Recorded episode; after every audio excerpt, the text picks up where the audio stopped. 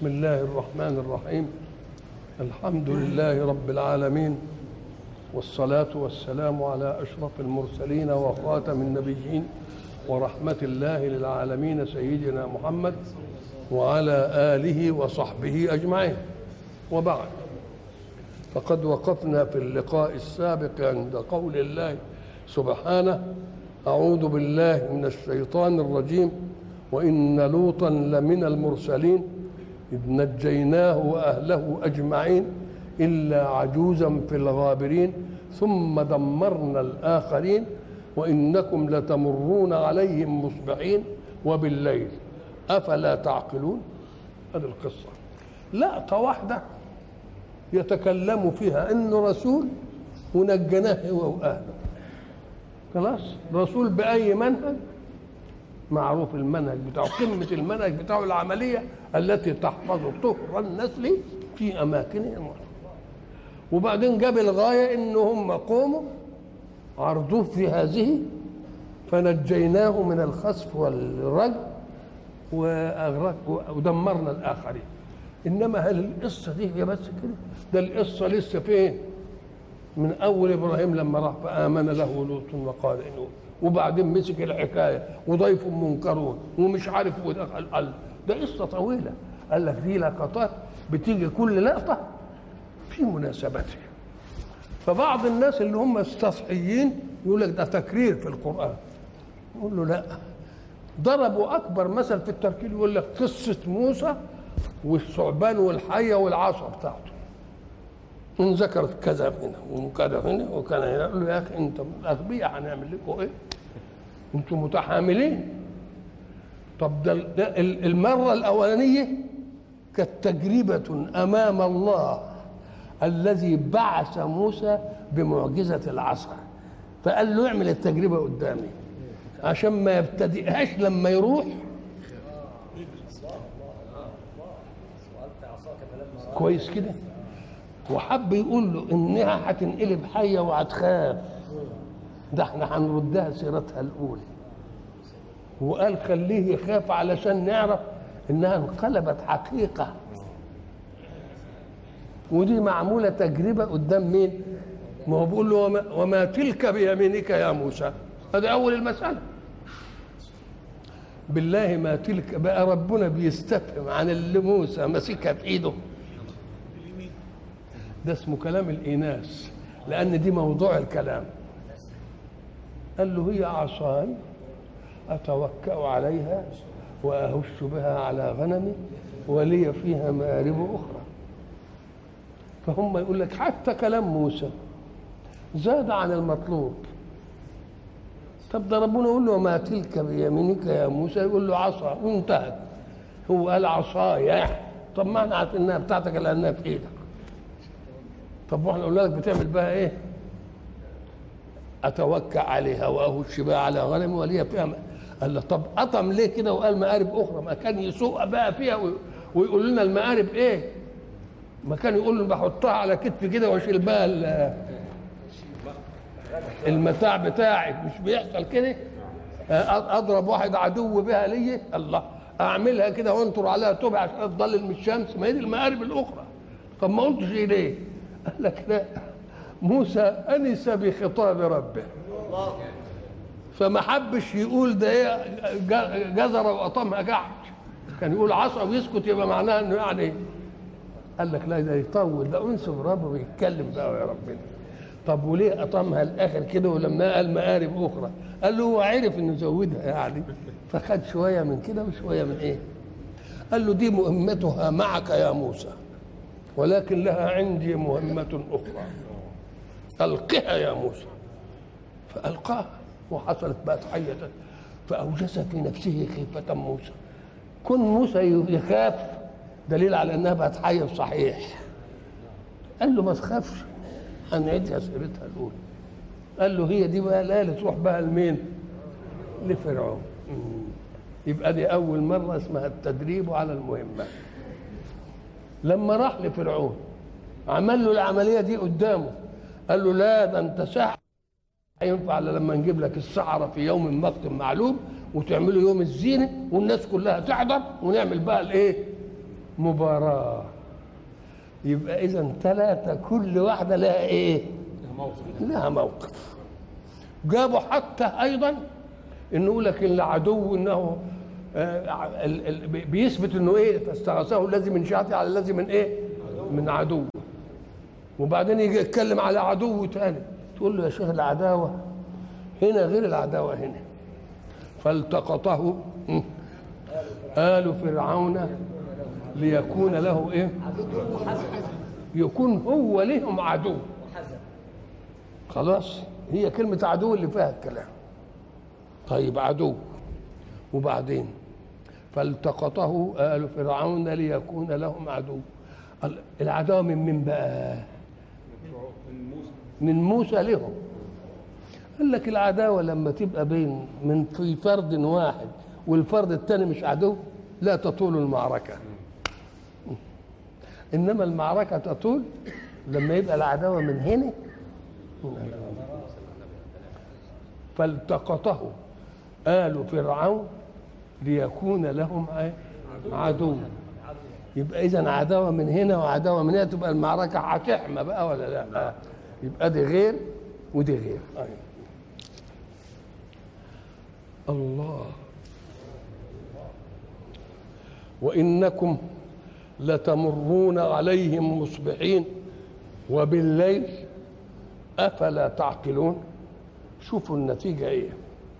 طبعا بقى ال- ال- القصة ما- مذكورة بقى طويل ضيف منكرون ومش عارف إيه معمولة في حتة تانية. وإن يونس لمن المرسلين. الله. إذا الصورة جاية بتدي لقطات موجزة أو بكلام برقي يعني البرقياتي. ما بتجيبش بقى القصة من أولها. يقول لك آه طب شوف قصة يوسف. أهي جت من الأول للآخر. يبقى معناها أن الله لو أراد أن يقص لي قصة من أولها لآخرها هيجيبها لي. ما جايب زي ما بيقولوا فيها الحبكة الفنية اللي أنتوا بتقولوا عليها. لكن ربنا مش جاي عشان يعلمني تاريخ. ربنا بده يعلمني عبر في لقطات. لماذا؟ لأن رسول الله صلى الله عليه وسلم ومجابهة قوم له ومقابلة مهمته باللدد والخصومة والعناد والكفر كانت تقتضي أن الله يثبته في كل آونة. فيقول له اصبر كما صبر أولو العزم من الرسل ويجيب له لقطة. ويجي يزعل من حاجة ثانية يقول له جيب له لقطة. ويجيب له لقطة من الرسل وبعدين يقول له إذا كنت أنت سيد الرسل وخاتم الرسل ولا فيش هيجي رسول بعدك يبقى كان يجب تضرب متاعبهم في ألف. لأنك أنت مبعوث للناس كلها ومبعوث لآخر الزمن. فيبقى دي تسلية لمين؟ تسلية لرسول الله صلى الله عليه وسلم. إحنا كنا ضربنا مثل زمان وقلنا إحنا شاهدنا الثورة سنة اتنين وإيه؟ خمسين. وبقينا نشهد الاحتفال بذكرى قيام الثورة كل سنة. كل سنة تنقال القصة. وبعدين يزودوا حاجة ويعملوا حاجة وتيجي وإلى الآن بيستدرك ويقول لك لا ده حصل مش عارف إيه وحصل. فإذا كل لقطة جاية في مناسبة لنثبت به فؤادك. نعم.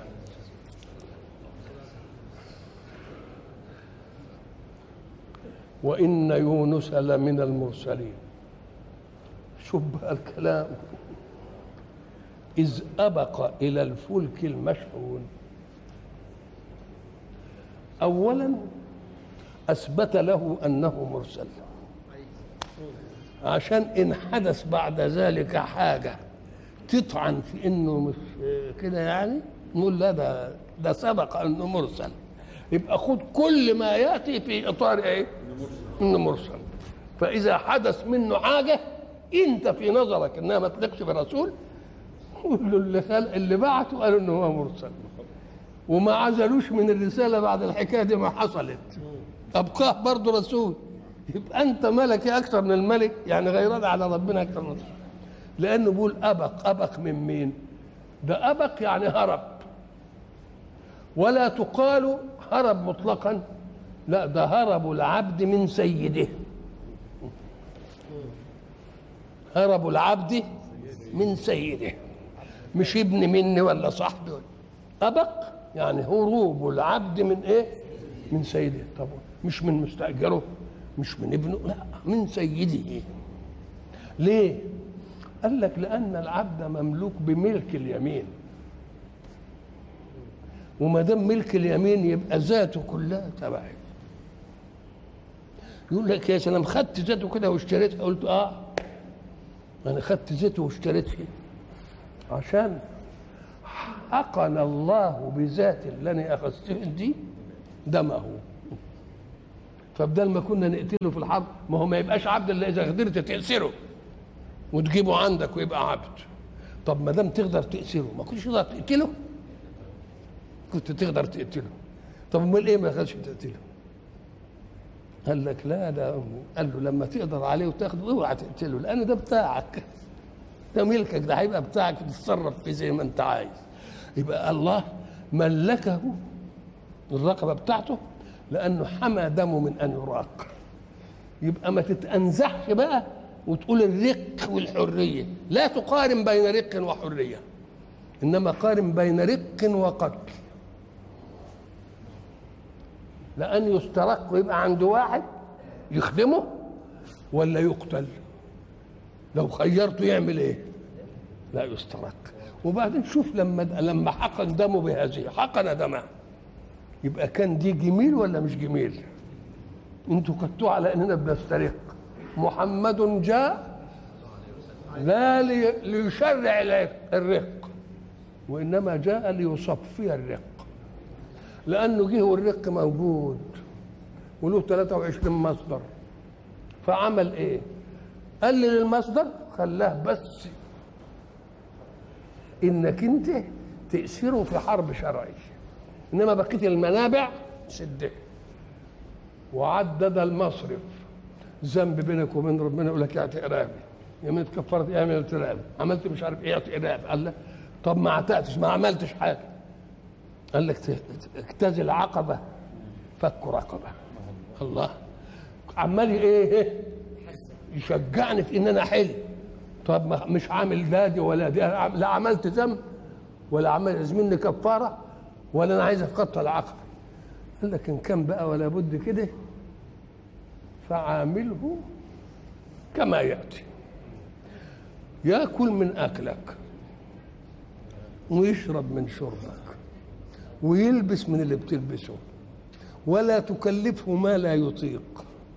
فإن كلفته ما لا يطيق فأعن إيدك بإيده. يبقى لما يكون إيدك بإيده يبقى يختشي الله دي المعاملة دي؟ قال لك أهو كده يجب أن تنظر إلى الإيه؟ الرق. جففت منابعه إلا منبع واحد وهو الحرب المشروعة. طب ولماذا أبقى في الحرب المشروعة؟ قال لك لأننا عدو في عدو كافر بيقتلني وهياخد أولاد من أولادي. وهياخدهم يأسرهم هنعامل بالمثل. إن فدوا نفدي. ما فدوش نمسك. إن أطلقوا السراح هو ده اللي حاصل ولا لا؟ نعم. نعم هو ده اللي حاصل. إذا محمد لم يأتي ليشرع الرق وإنما جاء ليشرع للعتق. فإذا كان الإنسان اللي معتوه ذكر ما سهلة هتنتفع بعرقه في العمل. فكلمة أبق هي أن يهرب العبد من سيده. نقول له بقى تعالى اللي عايز تاخد على سيدنا يونس والنور أبق. ده سماه أبق. يبقى كأنه معترف بأنه هو عبد ربه نعم. أبق يبقى عبد لربه آه. طب وعبد الرب؟ إذ أبق إلى الفلك المشحون. ليه؟ قال لك أهيد اللقطة دي ما جاتش. واللقطات التانية في الصور التانية. ومن العجيب إن الصورة المسماة باسم يونس لا تجد فيها لقطة واحدة إلا أنه من المرسلين. بس صورة باسمه. ولا فيش بقى لأنه من المرسلين. ما يجيب حتة من تاريخه. والله تعجبت تاني أمسك الصورة وأقلب فيها والله بقى صورة يونس اللي هي مس... قال لك عشان المسألة مش ميكانيكا.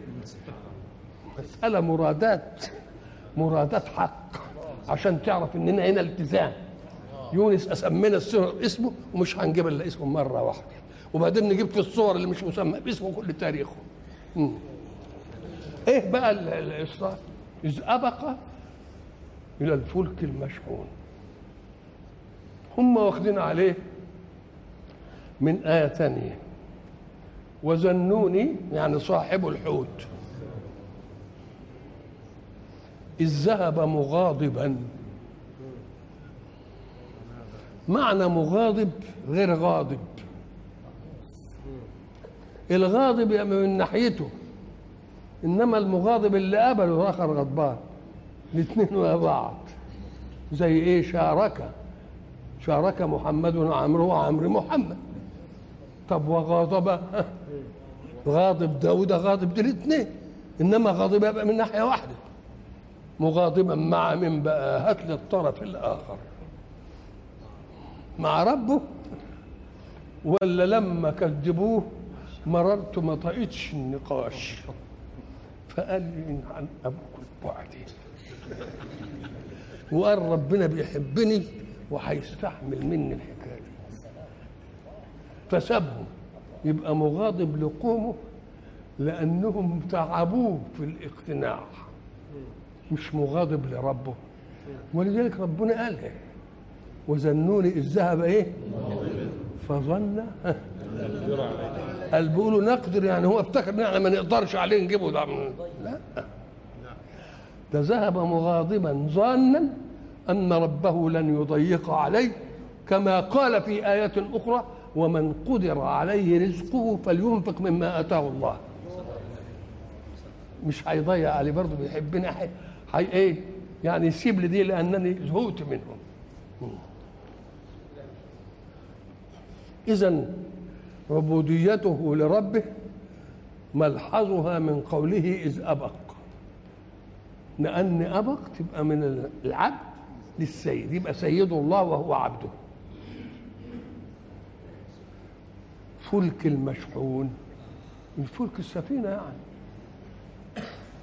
ومشحون يعني إيه؟ ملان علشان إيه؟ ليه جاب دي؟ قال لك علشان يثبت إن السفينة لها حمل خاص. هذا الحمل الخاص زي ما عرفنا فيما بعد بتاعت قاعدة أرشميدس ولا إيه آه الماء المزاغ الحجم قد بعضها. فلما بقى تيجي كده زيادة تغرق السفينة. اللي هي فكرة الغواصات. ومعنى غواصة إيه؟ مش بتغوص في بطن الأرض البحر. إيه بتغوص في بطن البحر؟ طب إزاي بتغوص في بطن البحر؟ بتغرق. إزاي؟ قال لك الخزان اللي فيه يملاه ميه يقوم ثقلها يزداد عن حجمها تقوم واخدها للقاع. عايزه تعوم يفك الخزان الميه اللي فيه تقوم تخف. ول- ولذلك يقولوا لنا في الفلاحين خف تعوم. آه نعم. إذ أبق إلى الفلك المشحون. ما دام مشحون يبقى لكم صرف الراجل القبطان قال لهم أنتوا العدد زايد. لازم حد إيه؟ يطلع. يطلع مين؟ برضو عدالة. قال نعمل قرعة. فعملوا قرعة دخل فيها سيدنا مين؟ يونس. قام السهم بتاعه طلع في إنه هو اللي يخرج. ولا يترمي في البحر. فاترمى في البحر فالتقمه الايه مم. إذ أبق إلى الفلك المشحون. فساهم. يعني كل واحد طلع له سهم. مين اللي هيترمي طلع هو اللي يترمي. فكان من المدحضين. مدحض يعني إيه؟ خاسر في الصفقة. لأن إحنا عايزين واحد عشان يطلع من نرميه من السفينة السفينة هتغرق. فطلع هو. فالتقمه الحوت. شوف دي بقى أهي دي تخدم. فظن أن لن نضيق عليه. بطن الحوت اللي قد كده مثلا ساعته قعد مدة على ما الحوت مش عارف إيه يروح ويلفظه مش الله. فساهم. كلمة ساهم يعني عمل قرعة. والقرعة دي بتنعمل علشان عدم اتهام المالك له بالتحيز. يعني عايزين دي ولا دي نقول والله نعملها أسهم شوف ده هياخد إيه ولا هياخد إيه. يبقى مش شغلته بقى. دي شغلة قدرية خالص ملوش دعوة بها هواه ملوش إسقاط الهوى من الحكم على شيء دليل على عدالة التحكم. لأن لو مش عدالة التحكم يجيب أي واحد كده يقول له يلا هنا. ولا بنقسم بين شركاء وبعدين عاملين هي يقول لك حط إيدك شوف شوف هتاخد إن إيه؟ الحتة إن إيه؟ يبقى معنى ذلك أنا ماليش رأي فيها يبقى أنا ماليش هوى ما بخدمش هوى أنت مد إيدك وخد اللي تاخد وخصوصا يجي يمد يخلي واحد يمد إيده طفل صغير لا يعرفه التمييم دي يمكن يمكن واحد تاني يعرف الورق ناعم ولا مش ناعم ولا الكتابه إيه ما يعرف؟ قال لك طفل صغير. هذه مسألة رسول الله صلى الله عليه وسلم حينما دخل المدينة مهاجرا كان كل بيت يحب إن النبي يسكن فيه. ومش عايز يكسر خاطر حد. كل ما يمر كده وعايز ينزل هنا وعايز ينزل هنا وعايز ينزل يمسكوا زمام الناقة. يقوم النبي يحتمها. يقول دعوها فإنها مأمورة. مأمورة نقل المسألة من هوى نفسه خالص. والله ده الناقة مأمورة إنها تحط مطرح ما تحط وأنا مش عارف هتحط فين فحطت عند مين؟ أبي أيوب الإيه؟ الأنصاري إذ أبق إلى الفلك المشحون فساهم فكان من المدحضين من الخسرانين في السهام فالتقمه الحوت وهو مليم التقمه شوف كلمة التقمه الحوت. وهو مليم. مليم يعني إيه؟ فعل ما يلام عليه. مش ما يعاقب عليه. في فرق بين أن نعاتب ونلوم وبين أن نعاقب. لأن العتاب ده ينشأ بين الأحباب. أما العتاب فبالأحبة أخلقوا والحب يصدق بالعتاب ويصدق. فيبقى اللي عمله ربنا مش بيعاقب. ده بس يعني كده. لا وهو مليم يعني إيه؟ فيه اللوم عليه فيه عتاب. ما كانش صح تزهق من أول قلم كده. ما تنسرعش من أول كف زي أولاد الكتاب. ده هم جايين انت لازم كنت تصبر وتستنى فالتقمه الحوت وهو مليم أي فعل ما يلام عليه. واللون واللوم ضرب من العتاب. لا يزفو إلى مرتبة العذاب. وهو أخلق بمن إنك أنت اللي, اللي تحب إن تفضل وياه. واحد عمل مثلا حاجة وياك وأنت حريص على أن يظل في صحبتك. تقوم تقول فلان عمل كذا خلاص ما انتش رايح له. يقول لك لا عاتبه. لعل له عذر وأنت تلوم يبقى ما تعاتبش اللي أنت عايز إلا مين؟ إلا من تريد استبقاءه معك. فالتقمه الحوت. يبقى الشافع لسيدنا يونس كم حاجة دلوقتي. إذ أبق لأنه كأنه عبد لله. إلى الفلك المشحون. وظن أن لن نقدر عليه يعني لا إيه؟ نضيق. وبعدين ربنا لامه على الحكاية بس لوم. واللوم هوش عذاب. بل لوم إشعار بأننا نعاتبه على أمر ما يصحش يعمله لأننا بنحبه. لأن كنا عايزينه يبقى كذا وكذا وكذا. فالتقمه الحوت وهو مليم. فلولا أنه كان من المسبحين للبس في بطنه إلى يوم. يبقى التسبيح بتاعه. والعبودية التسبيح معناه التنزيه المطلق لله. يبقى لولا أن هذا كنا نقول له خليك نعم. فلولا أنه كان من المسبحين يعني كونه من المسبحين جعله موضعا للوم والعتاب لا للايذاء والعذاب فالتقمه الحوت وهو مليم فلولا أنه كان من المسبحين للبث في بطنه إلى يوم يبعثون. طبعا قال بقى بعدها امال اللي عمل إيه؟ فنبذناه بالعراء. دكها في الحوت قال التقموا ما قالش إننا حطيناه في قلب الحوت. إنما في الإخراج وال نبذناه. يبقى في الشيء اللي فيه ظاهر يعني إنه خده كده نسبه للحوت تقمه الحوت إنما في الإخراج بقى ويطلع بره كده إيه؟ فنبذناه بالعراء وهو سقيم متعب من الحكاية اللي كان فيها في الضيق اللي كان فيه ده. نعم. أو هو سقيم من التفكير اللي حصل يقول ما كانش صح أعمل الحكاية دي وقعد بقى ياخدها سقيم سقيم معنوي يا سقيم مادي زي بعض قد بعضها مم.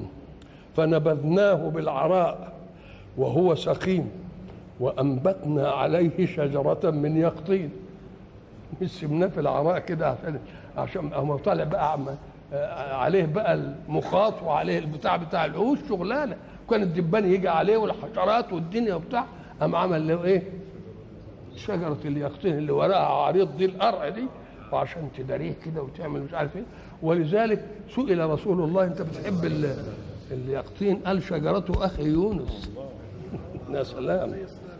وأنبتنا عليه شجرة من يقطين وأرسلناه تاني. يبقى اللي عملوا كل دي ما قدحش في أن يظل رسولا. يبقى وفر كلامك بقى ولا تقعدش تدخل تفاصيل مش عارف إيه وأرسلناه إلى مئة ألف. أو يزيدون. بقى يعني ربنا مش عارف هم كام. ده بده يدينا خصوبة التعبير. لما تقول له العدد ده كذا ويمكن زيادة عن كذا. تطمنه على إن العدد موثوق به. ده ما كانش زيادة. يبقى غرض يقول انهم مئة ألف. إيه؟ والزايدين عن مئة ألف وإلى لقائنا آخر إن شاء الله.